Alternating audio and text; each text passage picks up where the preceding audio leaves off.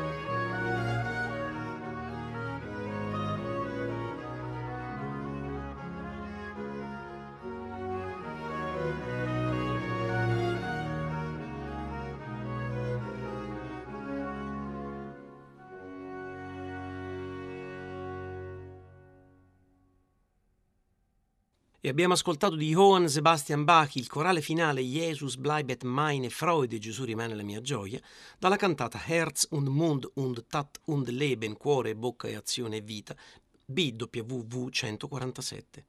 L'Holland Boys Choir e il Netherlands Bach Collegium erano diretti da Peter Jan Lösing. Questo movimento di terzine, morbido, tranquillo e costante, può richiamare alla mente lo scorrere dell'acqua e allo stesso modo può fare il paio con il cognome Bach, che lo sappiamo significa per l'appunto ruscello. E noi di fiumi, di ruscelli, di acque che si muovono in alvei e soprattutto della loro immagine in musica stiamo parlando oggi. La presenza dell'acqua è qualcosa che ha a che fare con la vita, con il rinnovamento costante e non sono poche le composizioni musicali che hanno preso come oggetto dell'attenzione i fiumi.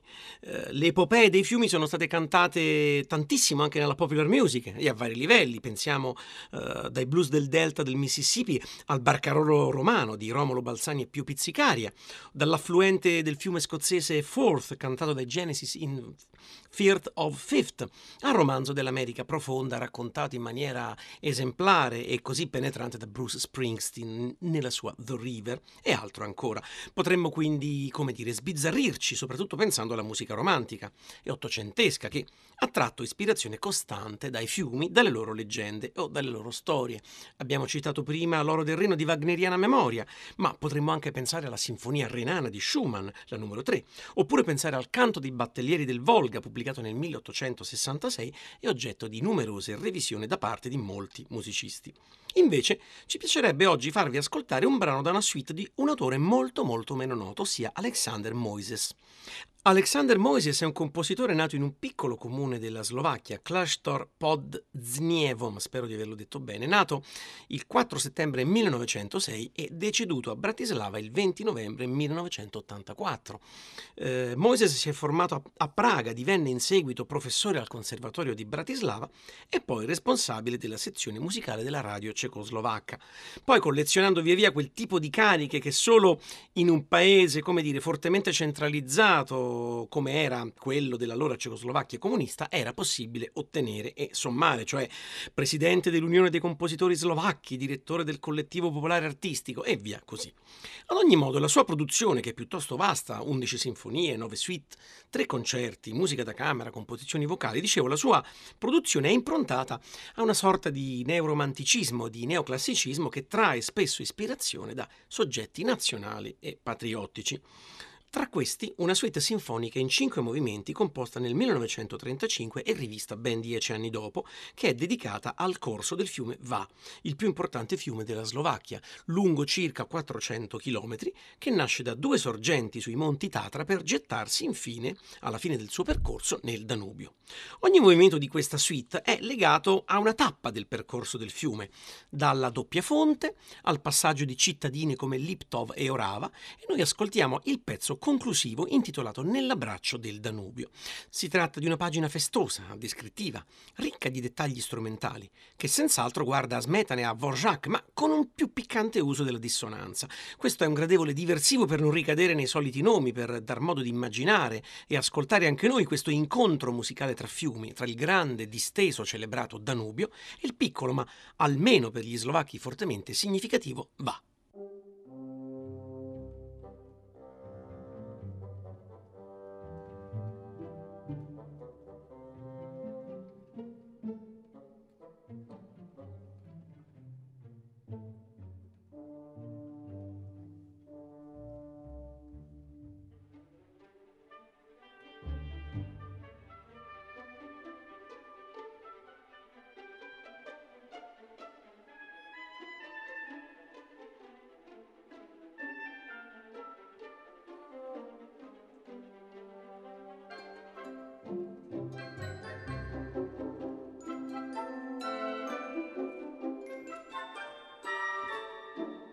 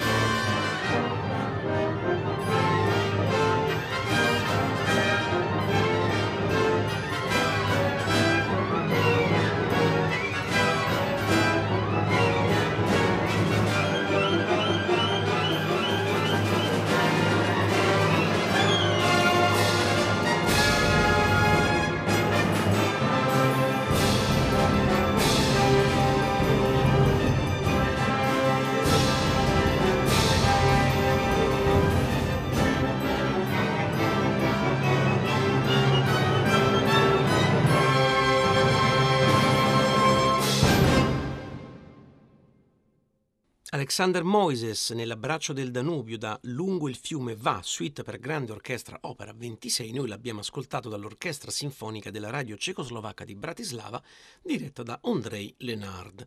E fiumi e musica, di questo ci stiamo occupando oggi, ascoltando brani che allo scorrere dell'acqua appunto si ispirano.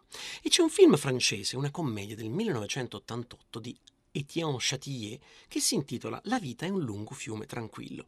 Châtillier è un regista non troppo prolifico che ha avuto successo in tempi più recenti con un, un film Tanguy che narra di due genitori disperati che non riescono a liberarsi, come dire, del, del, del figlio trentenne che si rifiuta di lasciare casa e andare a vivere per conto suo, una tematica piuttosto attuale in questo periodo. Bene, eh, invece La vita è un lungo fiume tranquillo racconta la storia di un bambino e una bambina che vengono scambiati in culla da un'infermiera adirata con un medico suo amante per anni, ma che non si risolve mai a lasciare la moglie.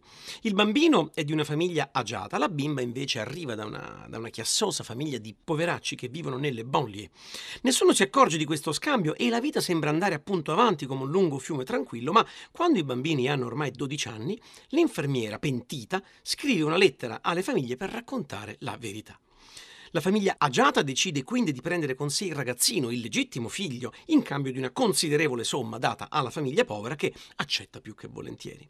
Però questo ragazzino, Momo, continua ad avere rapporti con la sua vecchia famiglia e questa mescolanza tra fratelli e sorelle di due famiglie così differenti, così diverse, porterà conseguenze molto divertenti e destabilizzanti. Questo è un film leggero, simpatico, che ironicamente nega il suo titolo e che, al di là di una bonaria ma eh, come dire, presente critica sociale mostra come il caso nella vita degli esseri umani la faccia da padrone.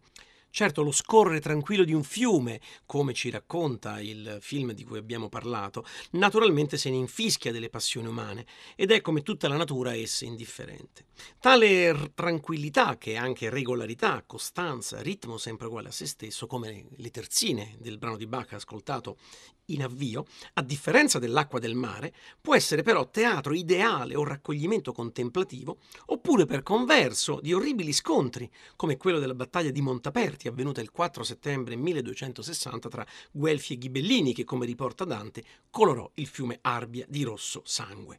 Oppure testimone di massacri, come quelli perpetrati dalle truppe statunitensi ai nativi americani presso il fiume St. Creek il 29 novembre 1864 e presso il torrente Wounded Knee il 29 dicembre 1890. Ma ma con un salto più che epocale possiamo anche distendere il nostro sguardo e assistere, o meglio ascoltare, attraverso le parole del poeta Giovan Battista Marino, a una schermaglia amorosa in forma di partita doppia, come dire, messa in musica da Claudio Monteverdi in un bel madrigale a sette voci e strumenti presente nel sesto libro che fu pubblicato a Venezia nel 1614. E perché ci occupiamo di madrigale di Monteverdi? Perché questo madrigale si intitola Presso un fiume tranquillo e in questo madrigale i pastori Filena ed Eurillo, in prossimità di un fiume, proprio in prossimità di un fiume, si scambiano le loro impressioni amorose. Dapprima le pene e le ferite profonde inferte al cuore di lui dalla sua bella vengono citate in similitudine con la quantità di sabbia della riva del fiume ed in contrasto proprio con la tranquillità delle acque che scorrono. Ma questa immagine si stempera poco a poco dopo la risposta della sua bella, di Filena, che, come in una sorta di specchio, racconta al suo amato di foglie e di stelle che raggiungono il numero dei suoi dolori. L'incontro amoroso e quindi l'incontro comunicativo avviene dunque dopo la presa di coscienza che entrambi stanno provando le stesse sensazioni, sciogliendole infine in una sorta di comparazione e il madrigale finisce con, queste, eh, con questi versi di Giovan Battista Marino. Facciam concordi amanti, pari le gioie ai pianti, alle guerre le paci, se fu mille i martir, sien mille i baci.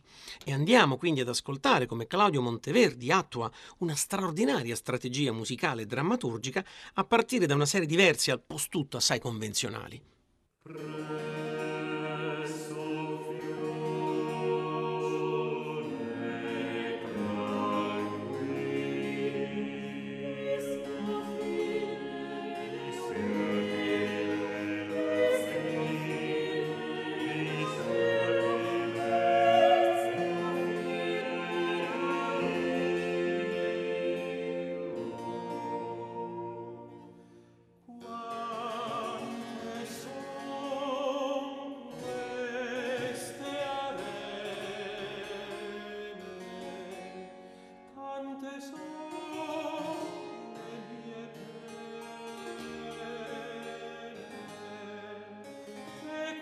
E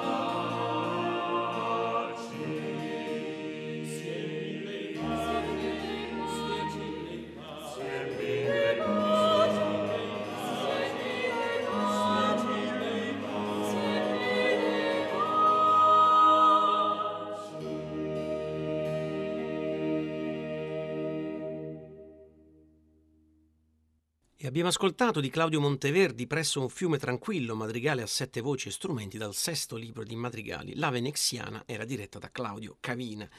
E dal fiume di Monteverdi Marino torniamo a Ruscello, torniamo a Bach. Questa volta però non come cognome, ma come parola presente nel titolo di una delle sinfonie più note di Ludwig van Beethoven, la sesta in Fa maggiore, l'opera 68, la cosiddetta pastorale composta tra il 1807 e l'inizio del 1808. Il movimento lento di questa sinfonia, scena al ruscello, in tedesco Sene am Bach, un andante molto mosso in si bemolle maggiore, è il nucleo concettuale di quest'opera, sia per la densità sia per la corposità del movimento. E non può essere un semplice caso che anche qui per evocare una placidità delle acque, la loro scorrevolezza, il loro fluire, Beethoven si affidi a regolari figurazioni di terzine che fungono quasi da sfondo a un panorama complesso in cui ascoltiamo i suoni della natura e in seguito i versi di svariati uccelli, usignolo, quaglia e cuculo.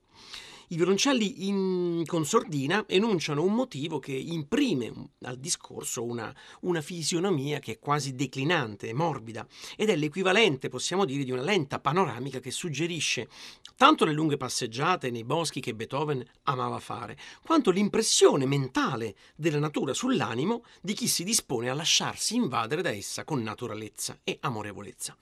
Una natura questa volta non indifferente, non, non matrigna, non distante, ma anzi accogliente evidente parte di noi, visto che l'essere umano è per forza di cose anche e soprattutto natura e questo spesso ce lo dimentichiamo. In Beethoven il, dire, il gesto, la trama tipici dello stile classico vengono amplificati. Eh, è come se si gonfiassero con trilli, ripetizioni, ampliamento della forma, apertura melodica e, mm, e, duplicazioni tematiche di sorta. Nella pastorale questo si percepisce proprio con grande chiarezza e anche con grande semplicità. Ehm, e questa amplificazione è, come dire, il superamento, se vogliamo, della concisione settecentesca verso un approdo completamente romantico, senza per questo esserlo sino in fondo. Evitiamo però magari di imbarcarci in discussioni su cosa significhi veramente il termine romantico, l'aggettivo il termine romantico, lasciamoci per ora trasportare dalle oscillanti note di questa bella scena al ruscello di Ludwig van Beethoven. Noi la ascoltiamo dai Berliner Philharmoniker diretti da Herbert von Karajan, una edizione, come dire, di riferimento.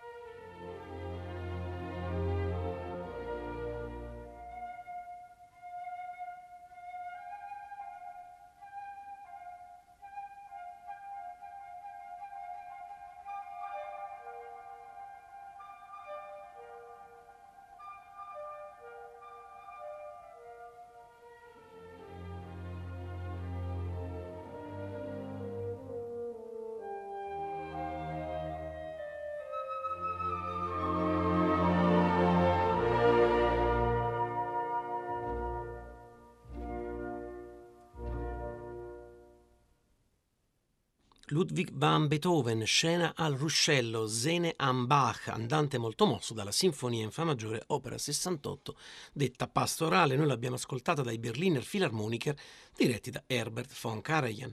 Musica, fiumi, ruscelli, corsi d'acqua, metafore, descrizioni e sentimenti e rispecchiamenti. Oggi abbiamo navigato in acque, come dire, addomesticate dalla mano umana e su corsi d'acqua levigati dall'evocazione musicale. Non tutto però è così limpido e sereno come sembra. Anche l'acqua dei fiumi può, può celare fremiti, eh, segreti, domande, pericoli. Un brano assai enigmatico legato a un corso d'acqua è senza dubbio River Man di Nick Drake, un cantatore inglese che è vissuto dal 1948 al 1974, che nel suo primo disco Five Leaves Left, anno 1969, incide questa canzone di grande interesse, che vede un costante ritmo di cinque quarti unito a un arrangiamento di archi notevole, quasi raveliano nelle sue sinuosità.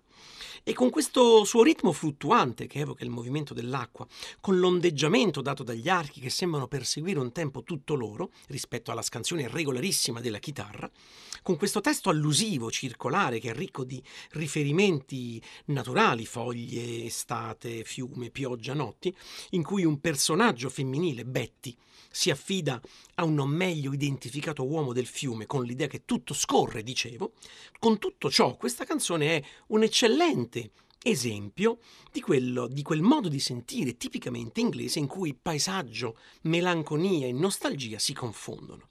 Ma in questo caso, per salutarci con la nostra trasmissione, vogliamo andare da un'altra parte rispetto al brano originale assai famoso e proporvi un arrangiamento jazzistico opera del pianista statunitense Brad Meldau.